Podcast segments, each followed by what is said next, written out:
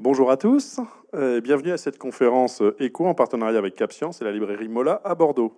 Nous accueillons aujourd'hui euh, Nadia Améziane et Jean-Denis Vigne. Bonjour. Jean-Denis Vigne, vous êtes euh, archéozoologue et biologiste, ancien directeur de recherche du Muséum national d'histoire naturelle et directeur de recherche émérite au CNRS. Vous avez reçu, excusez du peu, la médaille d'argent du CNRS en 2002 euh, pour l'ensemble de vos travaux. Euh, qui ont porté entre autres sur la domestication des différentes espèces dans le bassin méditerranéen. Nadia Améziane, euh, vous êtes biologiste, professeur au Muséum national d'histoire naturelle. Vous dirigez la station de biologie marine de Concarneau, la plus ancienne, m'a-t-on dit, station euh, du monde encore en activité. Vos recherches explorent la biodiversité marine, notamment celle de l'océan austral, et vous avez été nommé chevalier de la Légion d'honneur en octobre 2007. Félicitations. Euh, mais si vous êtes là aujourd'hui, c'est pas pour vos recherches individuelles, hein, mais parce que euh, vous avez participé ou co-dirigé un ouvrage formidable que j'ai entre les mains, que vous avez devant vous, qui s'appelle La Terre, le vivant, les humains. Alors pourquoi je dis formidable? Parce que ça faisait longtemps que j'avais pas vu un, pas fait un voyage aussi foisonnant dans la diversité de la connaissance. Non mais c'est vrai, c'est-à-dire qu'on on, découvre un, champ incroyable sous forme d'articles successifs de pas mal de recherches et de découvertes aux frontières de la connaissance dans plein de domaines différents. Euh, Jean-Denis Vigne, vous avez co-dirigé cet ouvrage. Euh, dans quel but avez-vous rassemblé autant de compétences dans un même ouvrage? Je crois qu'il y a plus de 120 scientifiques qui ont écrit plus d'une centaine d'articles. Oui, il y, a, une centaine, une centaine d'articles, 99 euh, très exactement, plus les introductions, etc. bon, l'objectif, c'était, si vous voulez, le, ce qui nous anime au muséum depuis pas mal de temps, hein, même deux siècles, on pourrait dire, mais plus particulièrement depuis euh, qu'on a Bruno David comme président, il faut bien le dire, hein, euh, c'est euh, le fait de, vouloir parler à la société. C'est-à-dire qu'on reste pas un muséum qui fait son travail de présentation de collection, d'enrichissement de collection, de conservation, de recherche, d'enseignement, mais qui s'investit dans la société sur les grandes questions, non pas pour euh, euh, édicter euh, des règles à suivre ou pour se substituer aux, décisions sociétales ou aux décisions des politiques, mais pour informer, éventuellement proposer des, solutions et en tout cas jouer un rôle d'acteur de la société. Et donc, le moyen, on a tout un tas de, de, moyens à notre disposition pour faire ça. Ce livre en est un. Et la deuxième raison, pourquoi faire ce livre en particulier, c'est parce que on a beaucoup, on est en contact avec beaucoup de publics. En plus, on a les sciences participatives hein, qu'on adore. Là, on a plein de réseaux participatifs, etc.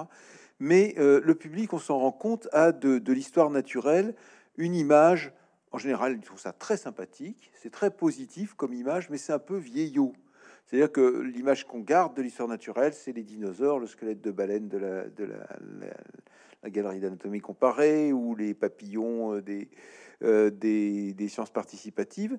Et, nous, ce qu'on vit tous les jours euh, en tant que scientifique au muséum, eh c'est des recherches qui sont publiées dans les meilleures revues et qui, chaque, chaque jour, on peut dire chaque jour, sont de nouvelles découvertes et font avancer la science.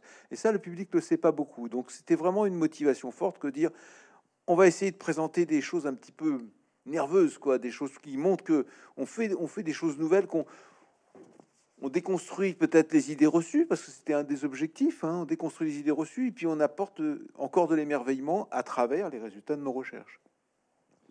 Alors avant d'aller dans l'émerveillement, euh, avant d'aller dans, dans, le fait qu'on découvre des choses, notamment qu'on n'est qu'un animal, toutes ces choses-là, euh, l'histoire des muséums, moi c'est quelque chose qui m'a beaucoup intéressé aussi, parce que c'est un plaidoyer, hein. on a deux, éminents chercheurs du muséum. Euh, ici, un, ce livre est un plaidoyer pour les muséums, leur intérêt, leur, justement leur contribution à la société, leur responsabilité dans le dialogue, dans euh, le fait de trouver des solutions aux enjeux qui sont les nôtres. Mais ça vient de loin, ça vient de Louis XIII. Euh, et en fait, les vicissitudes de l'histoire, moi, m'ont éclairé aussi sur justement ce que vous disiez, cette image poussiéreuse qu'on peut avoir, qui n'est pas du tout une réalité. Pourquoi c'est là? Pourquoi ça a cette forme-là de collectionnite, de, taxinomie euh, oui.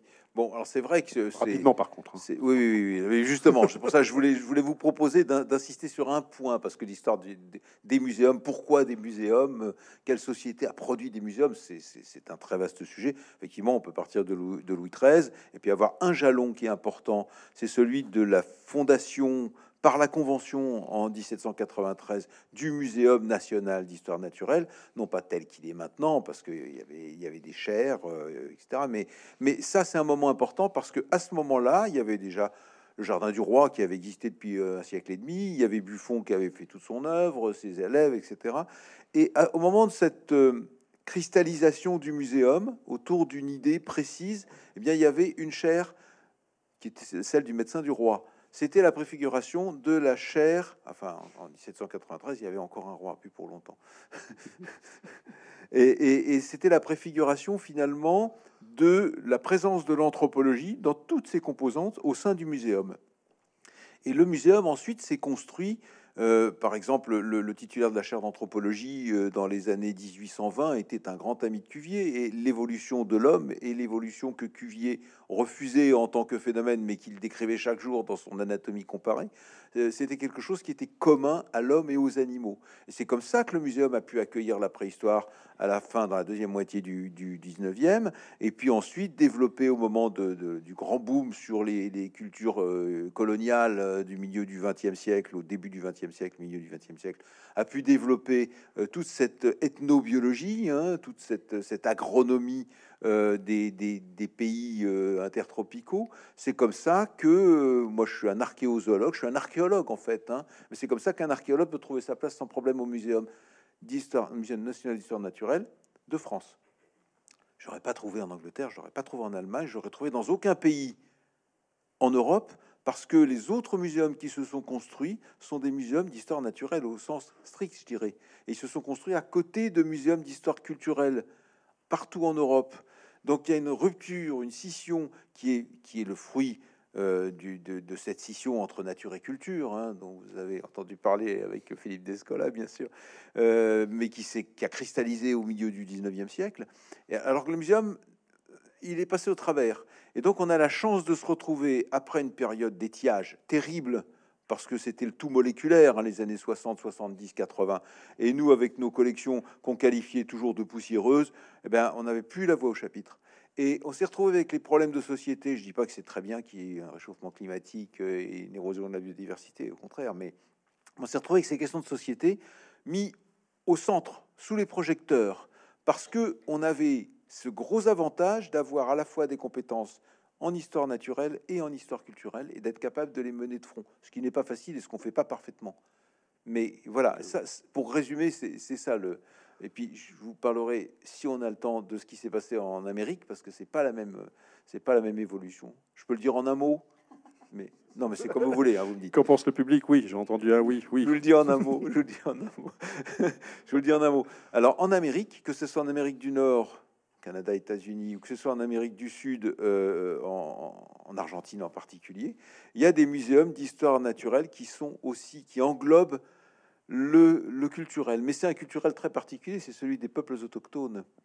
Parce que initialement, quand ces muséums ont été fondés, un tout petit peu après les grands muséums d'Europe, mais pas beaucoup, eh bien, ils ont considéré que l'histoire naturelle de l'Amérique, c'était les peuples autochtones. Je n'irai pas jusqu'à dire qu'ils faisaient partie de la faune, euh, mais ils, faisaient partie de, ceux qu'on étudiait dans l'histoire naturelle. Et du coup, l'archéologie, l'anthropologie, etc., ont été entraînés dans ces muséums, qui sont des muséums d'histoire naturelle et culturelle, non pas pour les mêmes raisons que, que celui de France, mais en parallèle d'une certaine manière. Merci. Du coup, en fait, euh, moi, ça me fait très peur. Euh, je me dis, quel héritage euh, et donc, Nadia Améziane, ça fait quoi, du coup, d'être chercheur. Est-ce que ça n'a pas un, côté un peu sacerdotal? Avant de vous répondre, je vais juste rebondir sur quelque chose que vous avez dit auparavant. Donc, vous n'avez pas dit, c'est que ce livre, ça peut faire peur, la façon dont vous en avez parlé, mais il se lit comme une BD, quoi. Je veux dire, parce que je suis BD-phile, on, peut l'ouvrir à n'importe quelle page. Ce sont des histoires euh, qui se lisent indépendamment des unes des autres, euh, ou vous pouvez le lire d'une traite, mais c'est un livre qu'on peut poser, reprendre et qui est facile d'accès. Parce que c'est vrai que quand je t'entends parler, je me dis, oh, on va faire peur avec la science. Ah, mais, moi, il m'avait fait peur. Et en fait, pas du tout. Pas du tout. Pas du ah. tout, parce qu'on peut le lire vraiment, comme vous dites, soit en le picorant, soit euh, d'une traite, parce qu'il y a une cohérence globale du sujet. Non, c'est enfin, moi, j'ai vraiment fait un voyage fascinant. Voilà, c'est pour ça que je tenais quand même à le... Bien sûr. Très bien, très bien, Nadia. Et puis, ah, autre chose que je vais rappeler, que tu n'as pas dit par rapport à la spécificité du musée euh, euh, national d'histoire naturelle euh, français, c'est que euh, on est le seul musée où les chercheurs, et du coup je répondrai aussi à votre question, sont également les conservateurs. On n'a pas de conservateurs au sens propre du terme, ce sont les enseignants-chercheurs qui vont euh, étudier les collections, les gérer et qui vont les euh, alimenter. Ce qui, qui va expliquer les chiffres dont on parlera plus tard de, de collections. Mais Vous êtes aussi enseignant-chercheur. C'est une obligation, enseignant-chercheur. On est ense- Voilà. Quand on rentre au muséum, euh, Dans on- les ordres. on- dans les ordres, nous sommes des enseignants-chercheurs très particuliers. On a une mission avec cinq activités. On fait de la recherche, on va faire de l'enseignement, aussi bien de l'enseignement universitaire que de la formation continue. On va s'occuper des collections, donc les gérer, les alimenter, les valoriser. On va faire de la transmission des connaissances, de la médiation scientifique, ce qui est, qui est très fort. ce- on transmet à tous les niveaux. Et il me manque quelque chose. Non, je l'ai dit, enseignement. Il me manque L'expertise, le- le sou- le Expertise. soutien en politique Ah. L'expertise, le soutien en politique. Donc, voilà. Le soutien aux politiques. Oui, on, on en- Soutien aux politiques Mm, mm. publiques. On nous pose, ben, on s'occupe, par exemple, moi je connais que le milieu marin, mais on va s'occuper de, de proposer des indicateurs qui vont ensuite rentrer dans les directives européennes, qui s'appellent directives euh, cadre sur la stratégie de l'eau, et ça va permettre de faire un suivi euh, sur, ben, par exemple, la station, ça fait 40 ans qu'on suit des habitats, et grâce à ce suivi, on est capable de dire l'état des écosystèmes et l'évolution au cours du temps. Donc ça, c'est du soutien politique. Voilà. Donc on a, voilà, on a ces, cinq activités qui déjà euh, sont, riches et, et diversifiées. Et puis, moi, ce qui m'a euh, aussi beaucoup intéressé, c'est cet aspect collection, mais pas collection pour collectionner, mettre dans des bocaux. Euh, c'est partir, chercher, aller sur le terrain, voir comment ça fonctionne, replacer ça dans un cadre beaucoup plus large, comprendre le mécanisme. Je reviens toujours à la même chose de l'océan. Et puis l'autre grosse facette, mais pour toi aussi importante, hein, c'est la transmission à tous les publics. Et il y a quelque chose de très fort au muséum, on en a un petit peu parlé tout à l'heure, c'est les sciences participatives, où le citoyen devient acteur de la science. Et pour nous, c'est une façon de sensibiliser le citoyen à toutes nos problématiques qui est, qui est très forte et importante. Donc voilà. Juste quelques chiffres là du coup, parce que je- vous êtes combien de chercheurs? Il y a combien de bestioles dans les bocaux? Et vous Alors, en on est échangez combien de par an? chercheurs? Euh, On est 4 Mille- mille- 1100 scientifiques, en comptant les ingénieurs et les personnels, oui. et les personnels comme moi, qui ne sont pas des enseignants-chercheurs au muséum, mais j'en dirai un mot aussi. Parce Oui. que, euh, non, ça fait 1000, 1100, 1200, quelque chose comme ça. 1200, oui.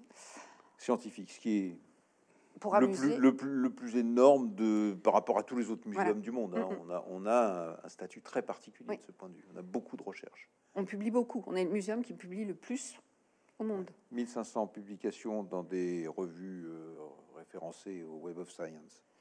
Et en termes de collection, ouais, en termes de collection, euh, sur les collections actuelles, en milieu marin, ben, on est parmi les, on est les premiers. Sur d'autres, on est deuxième, troisième. Donc, les collections nationales sont parmi les trois premières Oui. collections au monde, euh, avec euh, combien de 70 millions millions, enfin, Soix- 68 millions de spécimens. Bon, c'est pas exactement, on est à 1 Oui. ou 2 millions près parce qu'on On compte pas continue toutes à les- compter. Voilà. Il y a des collections où on compte même pas, on compte par lot. Ouais. C'est-à-dire qu'on a un bocal et il peut y avoir euh, des centaines de spécimens. Et ça aussi, c'est une spécificité du muséum. Euh, c'est qu'on ne va pas prélever un échantillon, on va en prélever plusieurs à différents endroits pour pouvoir avoir de la donnée sur des populations, Mm. sur la variation des individus, et, et tout ça parce que derrière, on est animé par des questionnements scientifiques. Et ce qu'on ressent beaucoup aussi dans, dans le livre, hein, c'est ce- cette importance de la collection. Euh, non pas justement parce qu'elle n'est pas poussiéreuse, mais parce qu'elle est le support de la recherche et de la découverte des connaissances. Euh, juste au passage, j'avais un chiffre qui est dans ce, dans ce livre qui m'avait fait un peu tomber de ma chaise, pas, pas réellement, mais il y a 1,5 milliard spécimens collectionnés entre les différents dans les collections muséales mondiales. 1,5 milliard de spécimens qui sont référencés, stockés, euh, taxinomés, enfin classés. Et, Euh, pa- Parce qu'en en fait, ce qui, ce qui s'est passé ces, ces dix dernières années, c'est que devant l'urgence, Mm. euh, on a souhaité euh, travailler en, en étroite euh, collaboration avec les autres grands muséums euh, du monde. Donc il y a, une espèce de G12 euh, qui, a été coordonné par, euh, par Bruno David et qui fonctionne avec euh, Washington, San Francisco, etc., etc. Je ne vais pas vous les citer tous. Et c'est là qu'on a fait ce compte dans le cadre de ces travaux, de façon à savoir ce qu'il y avait au niveau mondial et le bon alors ça c'est gentil c'est un gros chiffre mais ce qui est surtout intéressant pour nous c'est de voir où est-ce qu'il y a des points forts où est-ce qu'il y a des points faibles parce que finalement c'est peut-être pas la peine de continuer à mettre beaucoup d'efforts sur des collections qui sont redondantes ou pour lesquelles on n'est pas euh, c'est pas là que les chercheurs vont venir euh, pour étudier tel ou tel groupe. Et donc tout le travail qui est actuellement en cours c'est d'essayer de d'optimiser cet effort de collection pour qu'il soit plus utile pour les scientifiques, pour le public, euh, les visiteurs, etc., mais aussi pour éviter de continuer à éroder, de contribuer nous-mêmes à l'érosion de la biodiversité contre laquelle on essaie de lutter. Et donc faire des, prélèvements, mais beaucoup plus raisonnés. Entrons dans le, vif de la découverte du, livre. Euh, je propose d'aborder dans une première partie. Moi, il y a plein de choses que j'ai découvertes qui étaient vraiment de, de espèce de nouvelles frontières, des choses que j'avais pas imaginées, et puis des découvertes qui étaient du pur émerveillement. Euh, je ne sais pas si j'en prends comme ça, les poissons qui parlent, euh, les oiseaux migrateurs qui préviennent les catastrophes naturelles, euh, le tartigrade qui résiste au zéro absolu, une autre bestiole comme le rataupe qui lui euh, absolument pas le cancer, il s'en fiche. Que le blob qui peut apprendre alors qu'il n'a pas de cerveau. Que, enfin voilà, on peut, c'est sans fin. Hein, que le champignon qui peut corriger certaines maladies génétiques. Alors ça c'est absolument pas compris, mais j'ai trouvé ça fascinant. Euh, et en fait ça, il y en a, il y en a des, pages et des pages de découvertes comme ça. Alors si je vous demandais vous, quelles étaient là les, les découvertes qui vous ont qui vous stimulent le plus en ce moment? Première question pour chacun d'entre vous deux ou trois, enfin voilà. Et dans votre champ de recherche particulier qui est le vôtre, où est-ce qu'est la nouvelle frontière? Ah bah, je vais faut se lancer. Voilà, voilà. Oui, oui. Alors, moi, ce qui me m'attire le plus. Alors déjà, je suis une spécialiste, hein, je suis une taxinomiste, mais pareil, j'ouvre mon champ, j'explore la biodiversité marine, et euh, il y a un phénomène qui, est vraiment euh, très très euh, euh, oui, qui est merveillant, c'est la bioluminescence. Dans l'océan, la majorité de la lumière, en fait, est fabriquée par les organismes. Non seulement ils sont capables de fabriquer de la lumière, mais en plus, euh, c'est une réaction chimique, ils utilisent 98% de leur énergie pour faire de la lumière, une lumière froide. Donc si on avait la même chose, là déjà, euh, en termes d'énergie, on parle beaucoup d'énergie en ce moment, hein, on serait quand même déjà plus, plus dans les clous. Et il y a une diversité dans les processus de cette bioluminescence. Et, la nature, elle a répété l'opération 40 fois dans 12 embranchements différents. Donc là aussi, on voit cette diversité. Et quand vous plongez en, sous-marin et que vous descendez dans cette, cet océan, vous, pensez que vous allez être dans le noir absolu, eh bien, vous allez voir des, flashs lumineux, vous allez voir des, organismes qui passent devant, là, c'est magique, c'est juste magique. On ne peut pas être claustrophobe, on peut pas se dire on est... Euh, sous 1200 euh, mètres de profondeur, s'il arrive quoi que ce soit, je m'en sors pas. Il n'y a pas que le grand gousier qu'on voit. Euh, ah non, il y a plein, plein d'organismes qui sont euh, qui sont bioluminescents et, cette bioluminescence, on n'en connaît pas toutes les fonctions. On sait que ça sert pour les individus d'une même espèce, ça leur sert à communiquer parce que quand vous êtes dans le noir complet, il faut bien trouver une ruse. Il y en a deux la chimie et la lumière. Donc, dans l'océan, il, y a une grosse chimiodiversité, mais aussi cette bioluminescence. Cette bioluminescence, elle va aussi servir euh, bah, aux proies pour se protéger des prédateurs.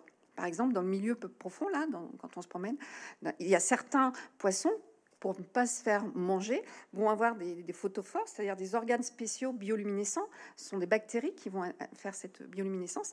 Et du coup, son prédateur, quand il va passer dessous, il va croire que c'est la lumière du jour. Et il va pas manger sa proie. Et inversement, il y a des prédateurs qui vont servir de la bioluminescence pour attirer leur proie. La baudroie, par exemple, on a tous vu, euh, on a tous des enfants, des petits enfants, je sais pas. Dora, la baudroie, a son filament pêcheur, c'est de la bioluminescence, ça lui sert à attirer ses proies, et en plus, ça sert à la baudroie pour voir.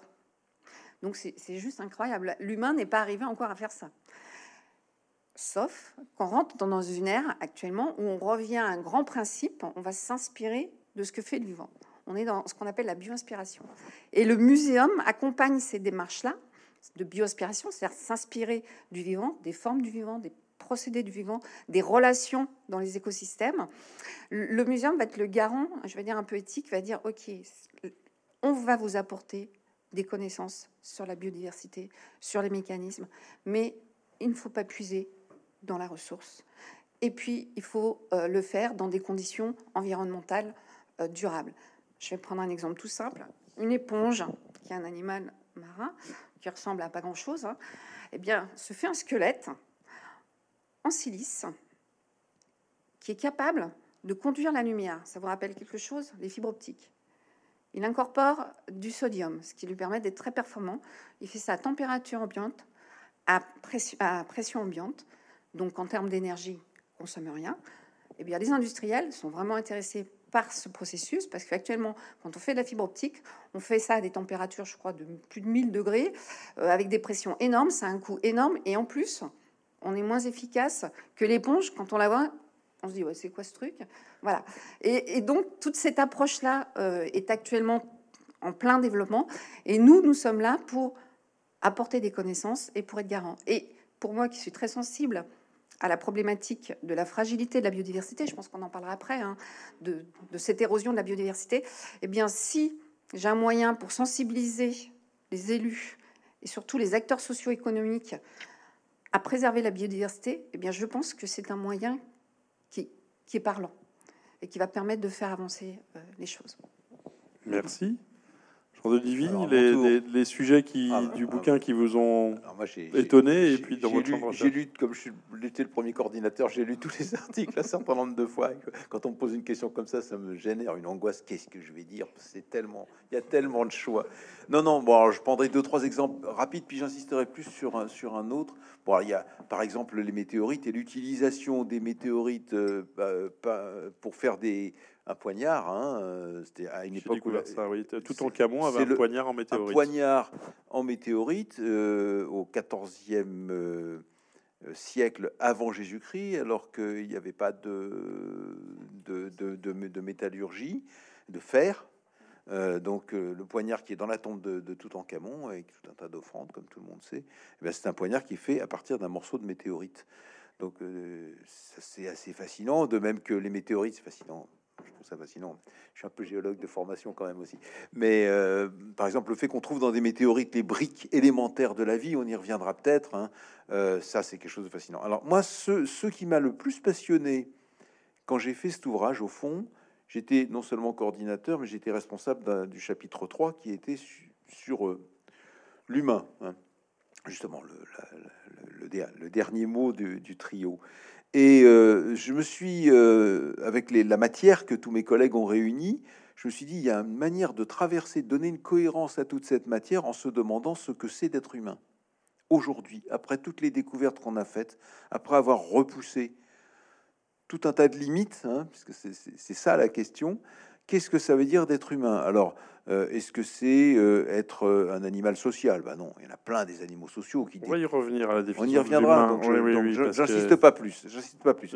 Mais, mais c'est quelque chose de, de vraiment qui m'avait qui m'avait passionné. Et alors, dans, dans ce que j'ai plus particulièrement développé à travers plusieurs chapitres et, y a, et qui concerne ma recherche de maintenant, du moment de cette année, euh, bien il y a, il y a ce chapitre sur les, premiers sédentaires.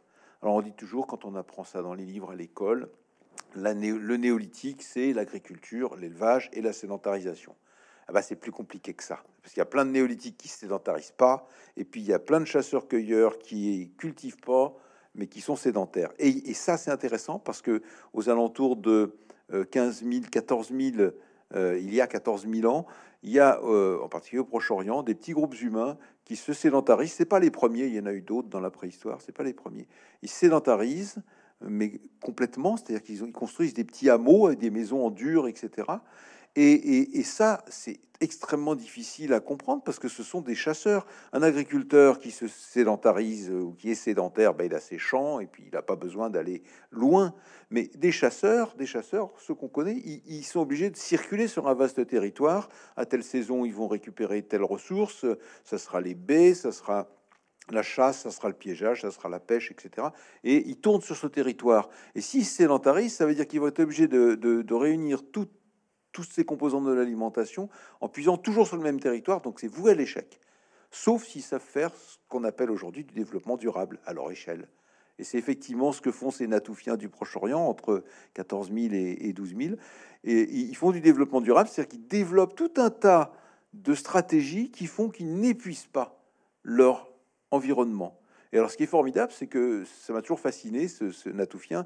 Mais moi, je fouillais plutôt, euh, je fouillais à Chypre, hein, je fouillais plutôt des, la période qui est juste après, euh, qu'on appelle, qui est tout début du néolithique. Et là, depuis deux ans, j'ai un programme fantastique qui redémarre avec des découvertes étonnantes sur, c'est pas des Natoufiens, mais c'est des gens qui sont très proches d'eux, qui sont justement avec un système de mobilité complètement nouveau, avec des, bâtiments en dur, euh, etc. Et, bah, je peux pas vous en dire plus parce qu'on a fait une grosse campagne de fouilles, c'est pas beaucoup, mais là, je suis vraiment passionné par ça en ce moment. On a hâte de voir la publication. Pourquoi je vous ai bloqué sur votre définition de l'humain? Parce qu'avant, il faudrait peut-être nous dire aussi ce que c'est que la vie.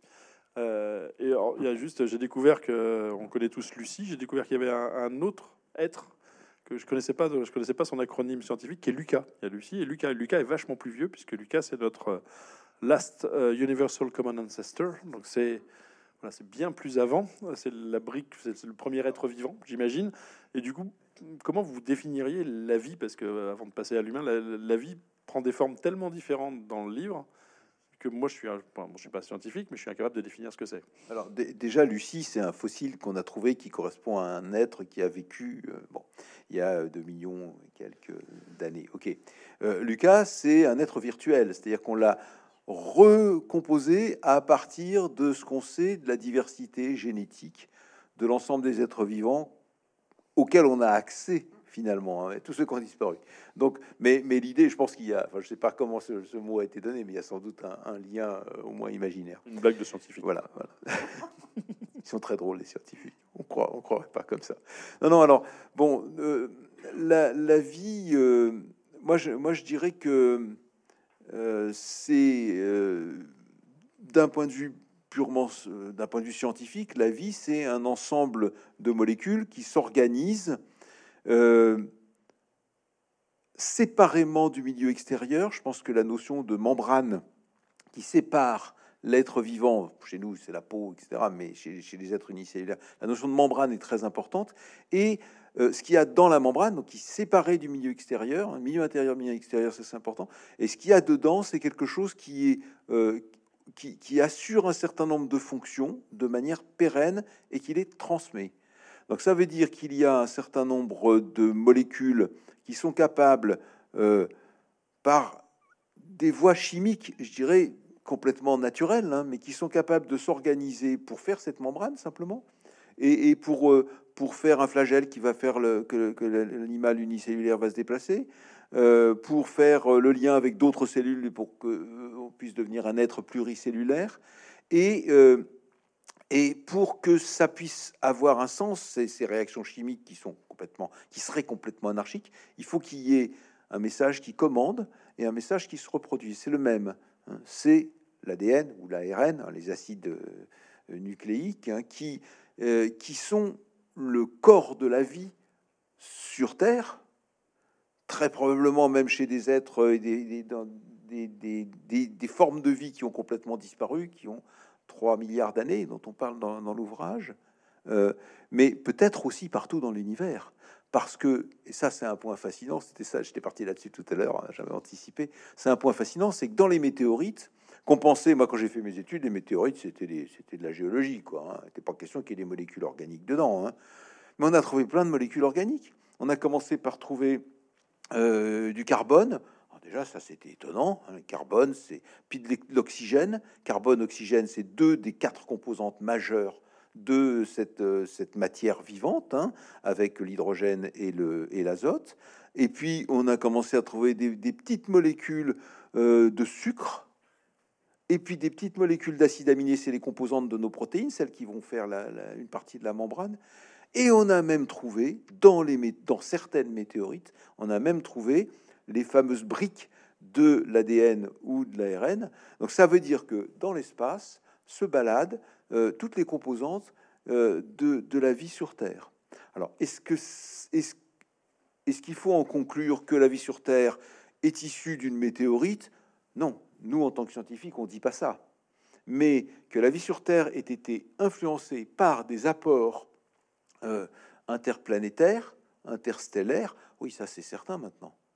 Donc notre vie, comme notre organisme, c'est quelque chose qui est, le fruit de toute cette évolution planétaire sur la Terre, mais aussi d'un certain nombre d'influences et d'apports extérieurs. Je dis comme notre corps parce que vous savez bien qu'on est des holobiontes, hein, c'est-à-dire que euh, on, est un des, milliers d'organismes d'espèces différentes qui sont dans notre intestin, qui nous ont donné des morceaux d'ADN, etc., etc. Donc ça, ça, cette pluralité, cette complexité, elle fait peur, hein, elle est un peu angoissante, mais, mais elle est extraordinairement intéressante parce qu'on se rend compte que finalement tout ça est lié la terre, le vivant, les humains, tout ça est fortement lié. Employer le terme vivant. Moi, je préfère le terme vivant à la vie. Euh, et ce qu'il y a d'assez étonnant, c'est de voir que euh, bah, le vivant, il y a plein d'exemples, hein, euh, est capable de prendre, bah, de s'adapter à plein de situations, et que globalement, nous humains, humains, on, on, se sort souvent du vivant, mais en fin de compte, il faut qu'on soit très humble parce que on n'est pas grand-chose et on n'est pas capable de s'adapter à beaucoup de choses. On parlait tout à l'heure du, tardigrade. Euh, le tardigrade, vous l'exposez, je sais plus, j'ai plus les chiffres en tête, hein, euh, à des températures extrêmes, il va résister, c'est-à-dire que vous le congelez, il revient à la vie. Vous le mettez sous des radiations de 5000 euh, et quelques kilowatts, il grille pas. vous faites n'importe quoi, il survit à tout. Il y en a même qui disent que ça peut être un extraterrestre parce qu'il résiste à tout. Et si un jour, voilà, il y, a plus, voilà, les conditions sont telles, il y en a plein qui appuient sur le petit bouton rouge là, et ben il va y avoir des organismes comme les scorpions, le tardigrade euh, et d'autres qui vont résister. Mais nous, leur atope, euh, tous ces organismes qu'ils ont présentés là vont résister. Et nous, bah non, parce que euh, globalement, dès qu'il fait un peu froid, je ne sais pas combien est estimé notre survie à des températures euh, ah, le négatives. peut aller jusqu'au zéro absolu. Oui, euh, mais nous, je ne sais pas. Nous, mais, humains, nous, mais sur les températures euh, plus élevées, c'est ça, hein, c'est 25 ans. Les températures les plus élevées, tu peux. Il y a des travaux récents qui, ont, qui, ont, qui ont, montré expérimentalement que les humains, tous, euh, sont, euh, peuvent supporter des températures de 55 degrés quand en, en, situation de sécheresse de l'air. Oui, mais, dès euh, que l'air... Non, non, non, il faut que tu aies 25 ans, que tu sois en bonne santé. Ah oui, oui absolument, qu'on ne fume pas, on boit qu'on fume pas. Il y a plein de conditions. Ça veut dire que globalement, là, on n'est pas nombreux à pouvoir résister. et puis, et, et, puis, et puis si l'air est, est, humide et s'il y a plus de, alors j'ai plus le chiffre en tête, mais 75 ou 80 de, de, taux d'humidité, eh bien c'est 35 degrés et on résiste pas plus de deux ou trois jours et on meurt si on n'a pas les moyens de se protéger de cette situation, alors que nos râteaux, nos tardigrades. Euh, et, et ce en plus, les, tardigrades, ils sont capables de subir une dessiccation presque totale. Il leur reste euh, comme une graine. Mm. D'ailleurs, les graines aussi, hein, d'une certaine manière, c'est des choses extraordinaires, hein, des, organes extraordinaires. Ils ont 5, 5 ou 10% d'humidité et ils survivent pendant des mois, des années, des décennies. S'il reste plus que, il va falloir remettre la définition du beau, hein, parce que c'est quand même pas des, canons de beauté. Ah, mais ça, c'est parce que, en tant qu'homme, je pense qu'un râteau, s'il vous voit, il va pas vous trouver beau. Hein. Non, ça, je, je pense que. Désolé. gentil, ça, quand même. Moi, je suis pas, moi, je suis pas un râteau. Hein, justement, parlons, parlons, parce que du coup, là, dans cette définition de la vie, là où euh, nous sommes membranes, euh, dans cette définition de la vie où nous sommes pas grand-chose, je reprends vos mm-hmm. termes, euh, la question du coup, et nous là-dedans il y a une phrase que j'aime beaucoup dans l'introduction qui, qui, en fait structure aussi pas mal le bouquin et on retrouve euh, pas mal des interrogations existentielles qu'on a. Cette phrase, c'est euh, l'histoire naturelle moderne n'anthropomorphise pas la nature, elle zoologise l'homme. Euh, alors moi, j'ai été élevé dans, cette idée que j'étais un humain et que donc du coup, j'étais bien au-delà de, de l'animal finalement. Et on passe notre temps dans le livre à découvrir qu'il y a plein de choses qu'on croyait exclusivement humaines qui ne le sont pas. Alors attaquons par là avant de se dire, du coup, qu'est-ce qui reste? Euh, Qu'est-ce qu'on croyait humain et qui ne l'est plus, qui est juste naturel? Il y a plein. Moi, je vais, je vais vous donner un exemple. Ouais, l'exemple du poulpe, par exemple.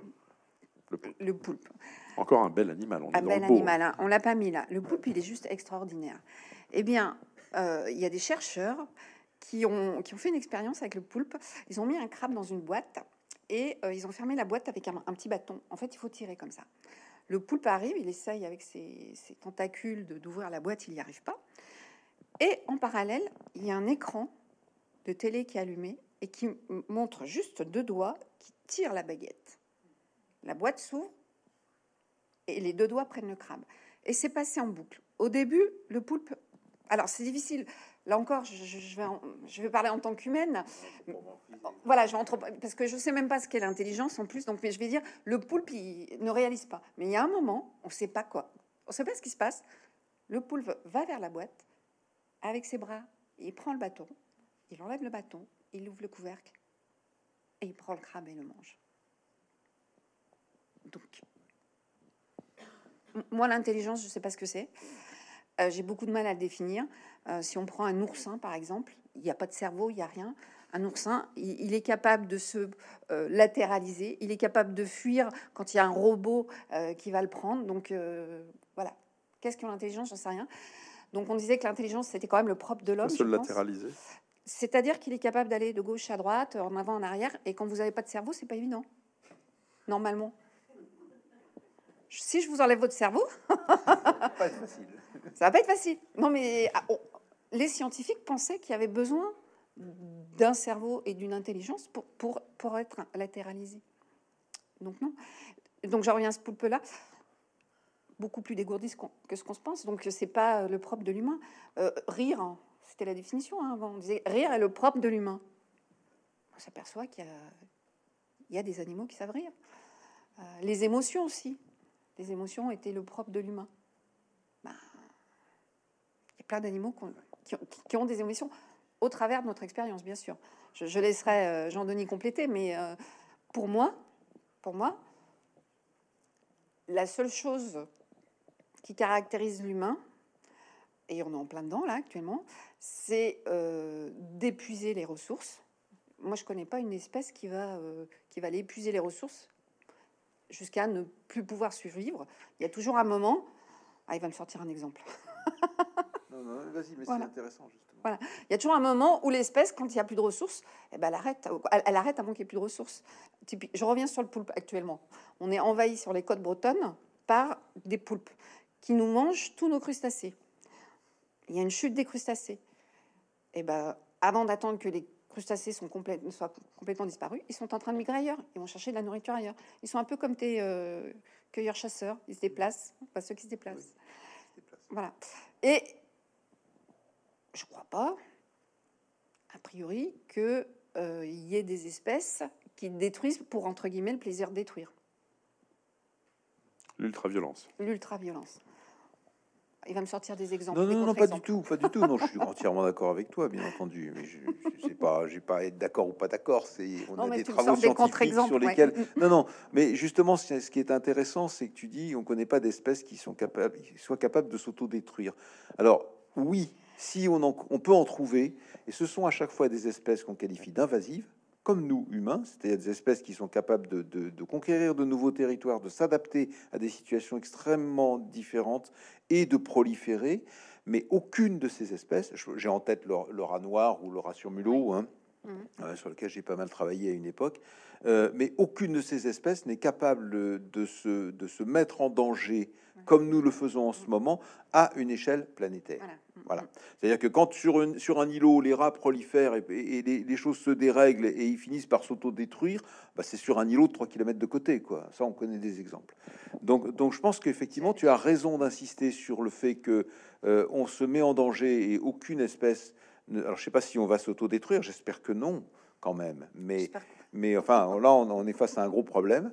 Euh, et puis, et puis alors, tu, as commencé un peu le, cheminement à dire bon, qu'est-ce qui va nous, nous séparer hein, avec ton, ton, poulpe euh, et, qu'est-ce qui va nous alors l'ultra-violence.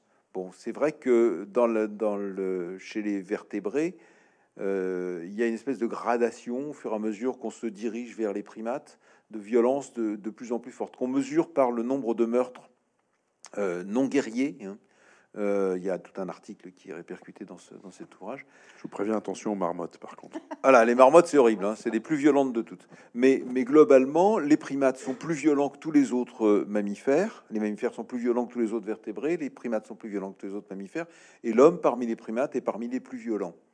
Euh, c'est-à-dire, et alors, mais ce qui est intéressant, c'est de se rendre compte aussi, puisque l'étude a été faite, que euh, quand les sociétés humaines s'organisent en État, la violence est transférée à l'échelle de l'État et globalement, la violence telle que je l'ai définie est en réduction. Ça veut dire que nos sociétés sont capables aussi de réguler.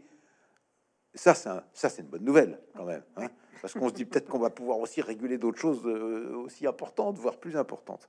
mais je voulais, surtout revenir sur ce qui fait qu'on est humain. Tu parlais du rire. Et moi, en, lisant les articles des collègues, là, c'est une question, je me suis dit, ça, c'est un fil directeur dans une partie de l'ouvrage. Qu'est-ce qui fait qu'on est humain Et en fait, bah, les cultures, le fait d'avoir une culture, c'est-à-dire des, comportements particuliers, de mettre dans nos actes techniques tout un, une symbolique qu'on ne, qu'on ne, qu'on ne maîtrise pas forcément, bah, euh, c'est pas c'est pas qu'humain maintenant. On ah sait qu'il y a beaucoup, enfin pratiquement tous les primates. Il y a d'autres mammifères. Les, cétacés, euh, les, euh, les, beaucoup d'oiseaux, pas tous, hein, il y en a qui sont plus cultivés que d'autres, sais pas le bon mot, mais qui ont une culture plus marquée. Et puis on a par exemple ces études fantastiques qui ont été menées chez les bonobos ou chez les chimpanzés, où on montre que d'un massif forestier à l'autre, eh euh, il y a des pratiques qui sont différentes et que ces pratiques sont transmises aux descendants. Mais ça, ça existe aussi chez les oiseaux. Je pense au gypaète barbu. Je travaillais sur le gypaète barbu il y a pas mal d'années. C'est un oiseau fascinant parce qu'il apprend un tas de choses à, ses descendants et ce que le couple apprend à ses descendants, et eh bien le couple d'à côté, il apprend pas la même chose. Donc il y a là aussi une, amorce de culture chez des oiseaux dont on pense que c'est des vautours qui se nourrissent d'os. Et puis franchement, ils n'ont pas grand-chose à nous raconter d'intéressant. Ben, si, c'est des oiseaux magnifiques, mais c'est aussi des oiseaux très intéressants. Donc il y, a tout ça. Alors euh, qu'est-ce qui nous reste? La conscience euh, Bergson avait beaucoup insisté là-dessus, mais, avec tout ce qu'on a découvert, la conscience, par exemple la conscience de la mort, hein, Bergson avait insisté beaucoup, la conscience de la mort, euh, mais il y a beaucoup d'animaux, enfin il y a un certain nombre d'animaux, de mammifères en particulier, qui ont conscience de la mort parce qu'ils manipulent leurs descendants ou leurs euh, collègues, je ne retrouve pas le mot, euh, congénères, merci. Euh, une fois qu'ils sont morts, il y a une espèce de rituel qui collectif, socialisé, qui se développe autour, exactement comme chez nous. Alors, après, il y a une, il y a une question de gradation. Ça, c'est clair. on parlait tout à l'heure, on évoquait euh, rapidement les poissons qui chantent. Bon, le, le nombre d'espèces, de plantes et d'animaux qui produisent des sons dans la nature, c'est faramineux. Donc finalement, nous, on produit des sons aussi, euh, on a un organe vocal, etc. Bon, on fait peut-être pas mieux. Mais alors, on dirait, on a un langage, un langage qui nous permet de communiquer. Mais il y a énormément d'espèces qui communiquent à travers les sons qu'ils produisent, ne serait-ce que ces poissons qui grognent euh, quand on enregistre le son des poissons, comme c'est expliqué dans l'article. On a des grognements, des sifflements, on a un univers sonore extraordinairement complexe où chaque poisson est capable de reconnaître ce qui correspond à son espèce ou même à son congénère. Voilà. Donc, donc c'est pas non plus quelque chose d'humain. Il y a une gradation. Et puis, il y a peut-être une chose, puisqu'on est sur les sons, peut-être une chose quand même qui, moi, m'a beaucoup intéressé, c'est l'article de, de, Sylvie Le Beaumain, j'aime beaucoup. Euh, l'article, Sylvie aussi bien sûr, euh, où elle, elle, parle du chant. Et elle montre que le chant et la fabrication d'instruments et la production de musique, mais qui sont une conséquence d'une production vocale socialisée qui est propre à l'homme, ça y est, j'ai lâché le mot, mais c'est quelque chose qu'on ne partage pas avec d'autres espèces. Donc on arrive à trouver quelques éléments. Alors tout ça pour dire que c'est l'exception qui confirme la règle d'une certaine manière. Qu'est-ce qui fait qu'on est homme? Ben, C'est parce qu'on on a une génétique particulière qu'on partage tous euh, 7 ou 8 milliards à la surface de la Terre.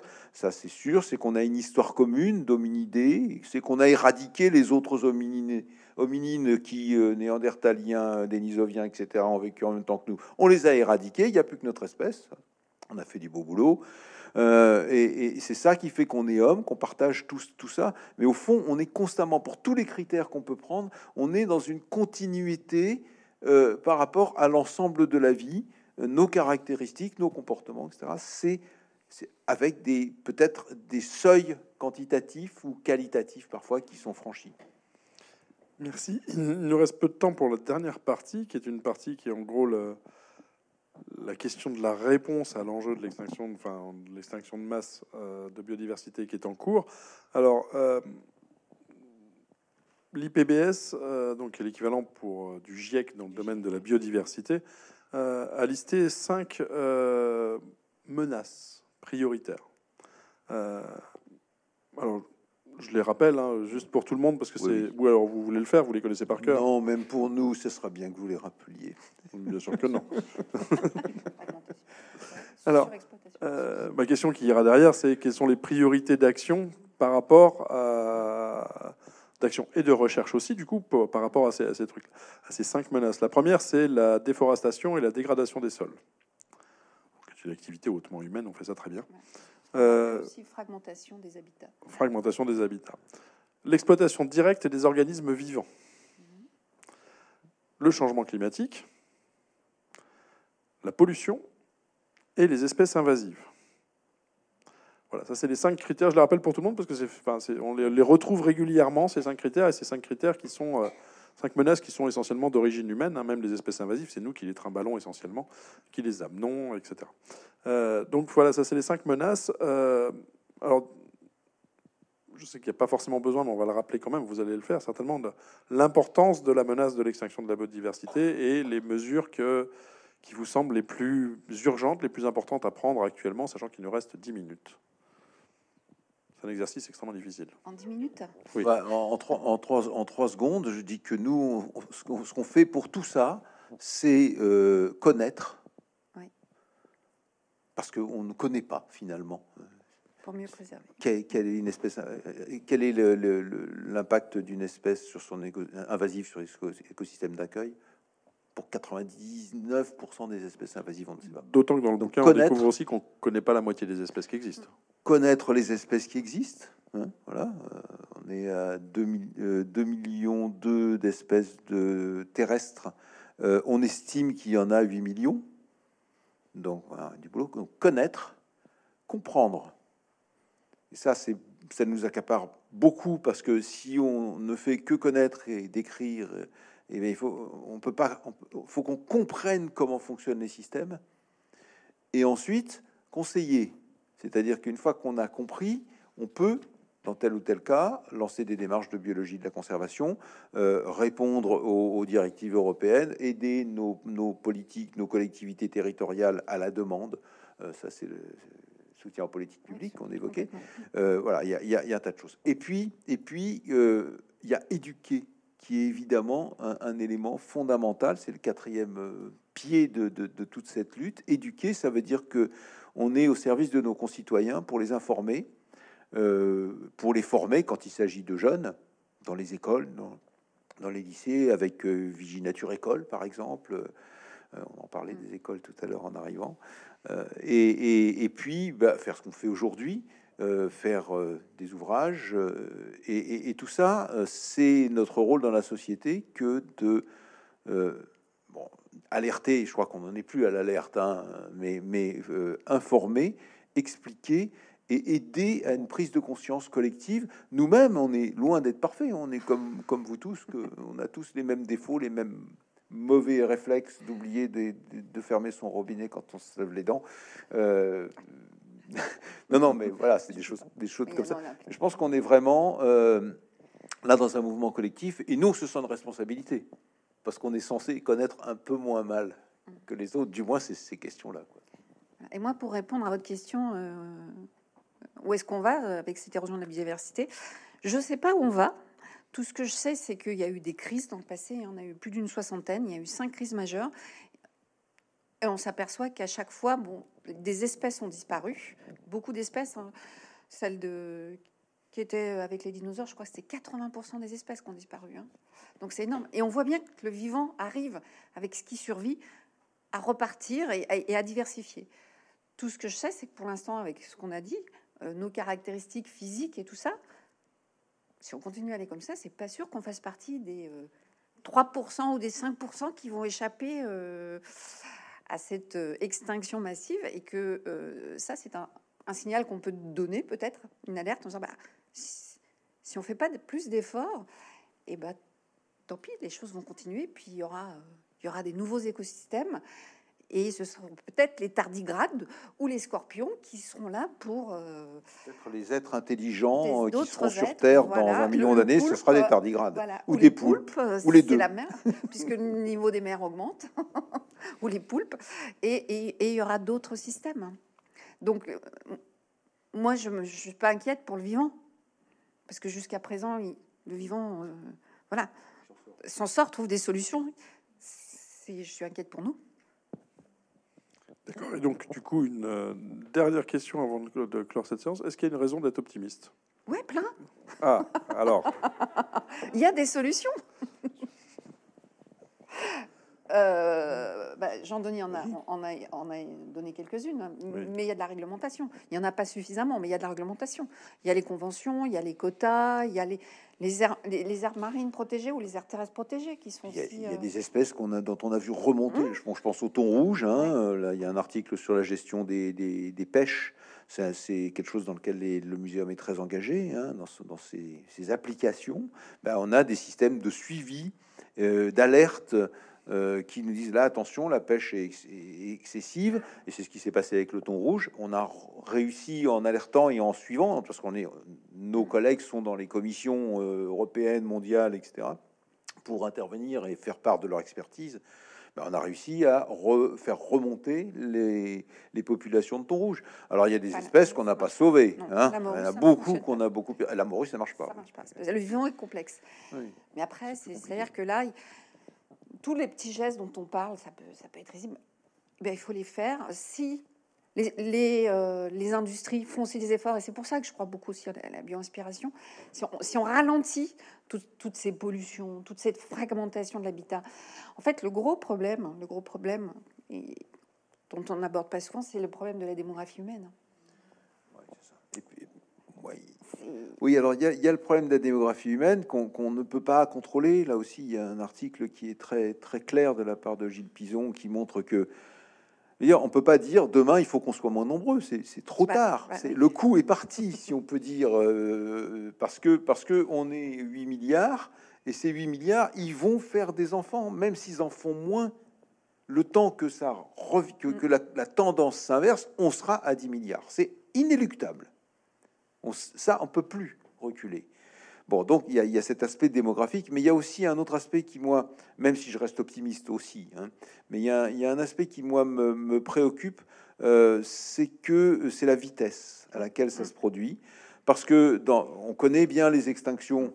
Maintenant, nos, palé- nos amis, nos collègues paléontologues nous ont bien informés sur les extinctions, sur ce que ça produit, sur le peu de, de, qui en ressortent et sur le fait que à chaque fois l'évolution se déroule différemment et c'est un monde nouveau euh, dans lequel les anciens ont pu leur place pratiquement. hein. Donc nous, on n'aura pas notre place, ça c'est sûr. hein. S'il y a une, sixième extinction, on n'aura plus, pas notre place. C'est à peu près certain. Mais euh, le fait important, c'est que ces extinctions, elles ont mis, en, en général, même si elles apparaissent ponctuelles dans l'histoire de la Terre, elles, elles- elles se passent sur un délai assez long, ce qui fait qu'il y a quelques phylums qui arrivent à s'en sortir. Là, c'est pas le cas. Là, ça va à une vitesse faramineuse. Ce n'est jamais arrivé dans l'histoire de la Terre depuis 4 milliards d'années, autant qu'on le sache, à une vitesse où c'est sur un siècle, un siècle et demi, hein, que tout ça s'est produit. On le voit euh, dans toutes ces courbes qui sont produites. Si vous allez voir ce que c'est que l'anthropocène sur Internet, vous verrez ces courbes qui...